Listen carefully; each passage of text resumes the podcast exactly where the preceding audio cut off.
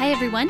It's Melissa Pemberton here, host of Mending Families, where we will talk all things parenting, trauma, and healing.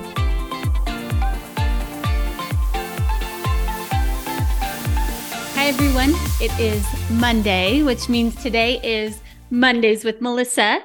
And we are going to talk today about my conversation with Cassie Day last week, where uh, she shared about how her family became a foster family, and um, and how that actually helped her grow as an individual, as a mom, as a friend in so many ways. And she shared some really great tools that she picked up along the way. So if you haven't listened to that episode, I would encourage you to go back and listen and then come back and listen to this one because today I am going to share my own personal experience with being a foster parent. I have worked in the child welfare system for about 18 years. And so I could be talking to you professionally. I could be sharing with you about what I have seen and heard as a professional in the world of child welfare, but I'm not going to do that today. I want to share with you from my heart about my own personal experience and some things for you to think about if you are considering becoming a foster parent or are um, on the journey to becoming one. Where I want to start is back when I was a single mom. It was just me and Haley. She was four. Um, she actually turned five right after we got our first placement, actually, our only placement. So we had placement of a little baby girl, and we had her for about seven months um, before we helped transition her to her relative, a relative. It was great. I loved it. I wouldn't change anything about it. I made a good relationship with her birth mom and we wrote notes back and forth and I really encouraged her and you know I I got into it because I was a young single mom and I knew that I had a community around me. I had people to support me and help me along the way. And the reality is that oftentimes when parents are involved in C- with CPS, sometimes it's just that they don't have the resources. They don't have the people to surround them and help them with their sobriety or mental health or whatever it is that they're struggling with. And so that's what I wanted to do was to help in that way. Here's here's the problem with that. I actually was not in a space where I should have been doing that.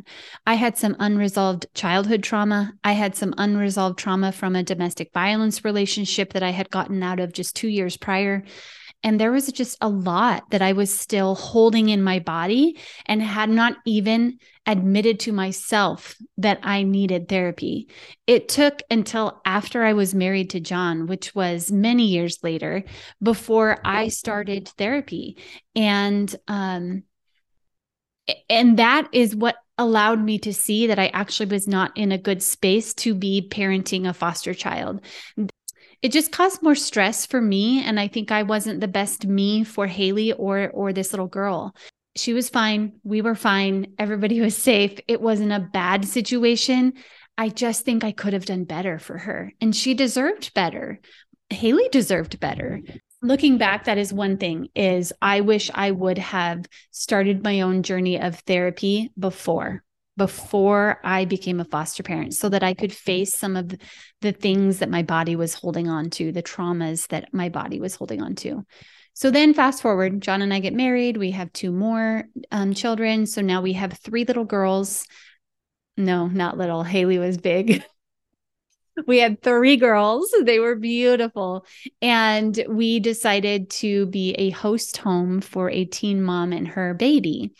And this was a little bit different than foster care because it wasn't foster care, but we were still doing all the things that a foster parent would do, helping this mama navigate life and do all the things that we have to do as adults. That um, then you add a baby to the mix. And so we had um, stepped into that and excited and felt like we were ready for it.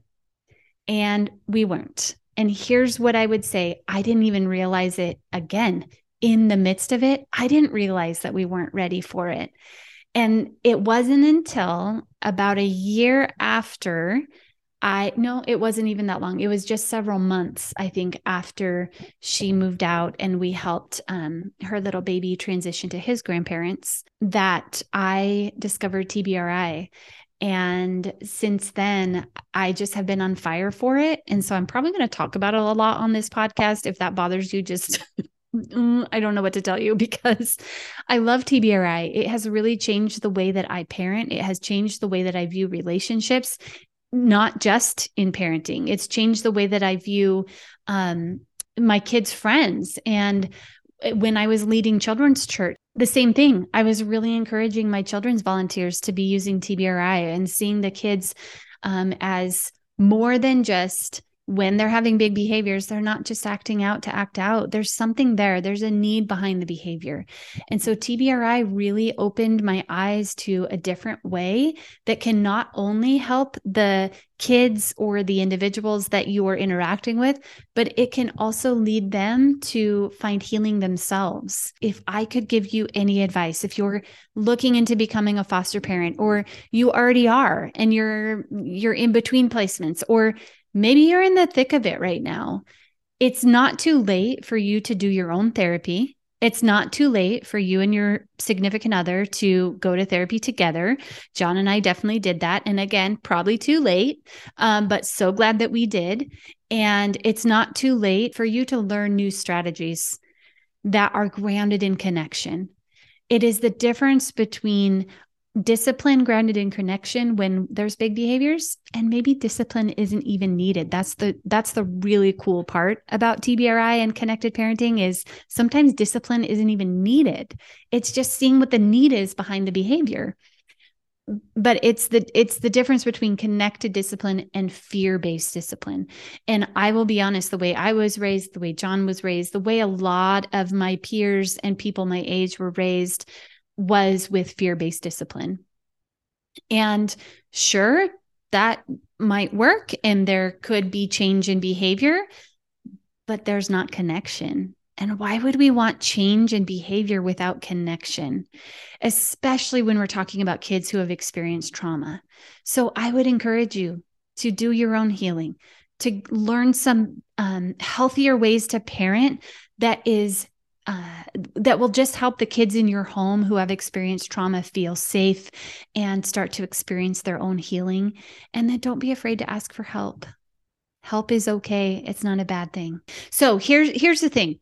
If you are just interested in foster parenting and you are you haven't signed anything, you haven't even if you've already completed a home study, if you don't have a child in your home yet, here's where I would encourage you to start.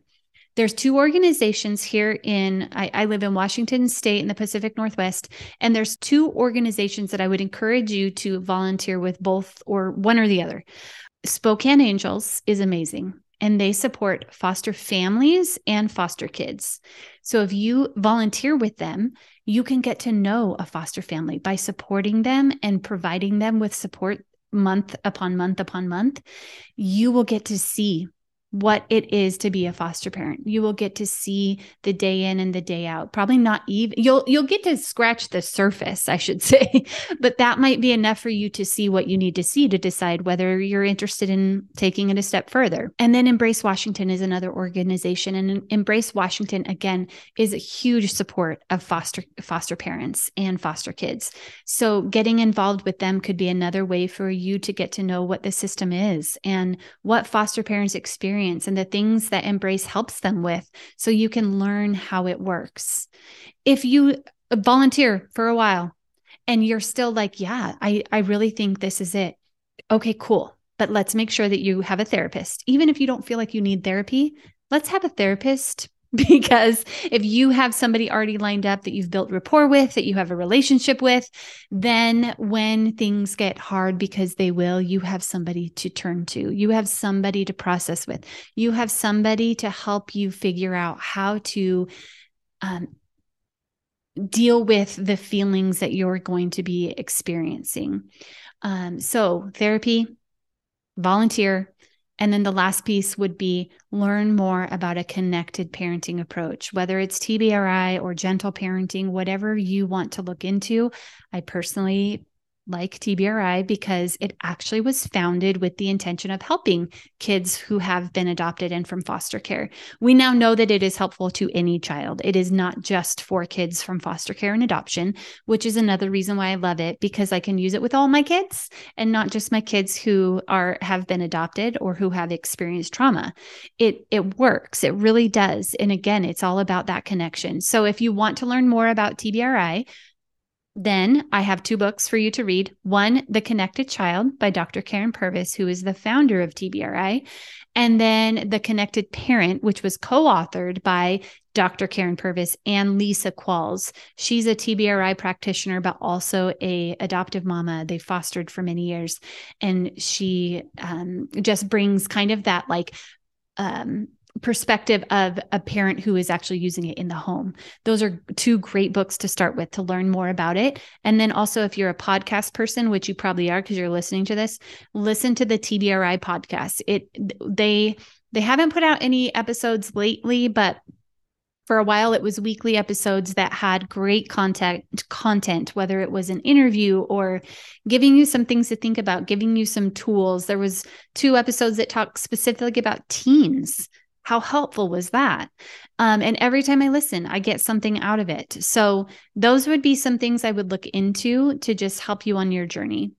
One last thing that I want to mention is last week when I talked to Cassie, we talked about yoga and how that can help with breath work and helping regulate our bodies, helping our kids learn how to regulate. One thing that I forgot to tell you is there are great resources. I'm going to put in, in the show notes some of Cassie's favorite YouTube um, yoga instructors.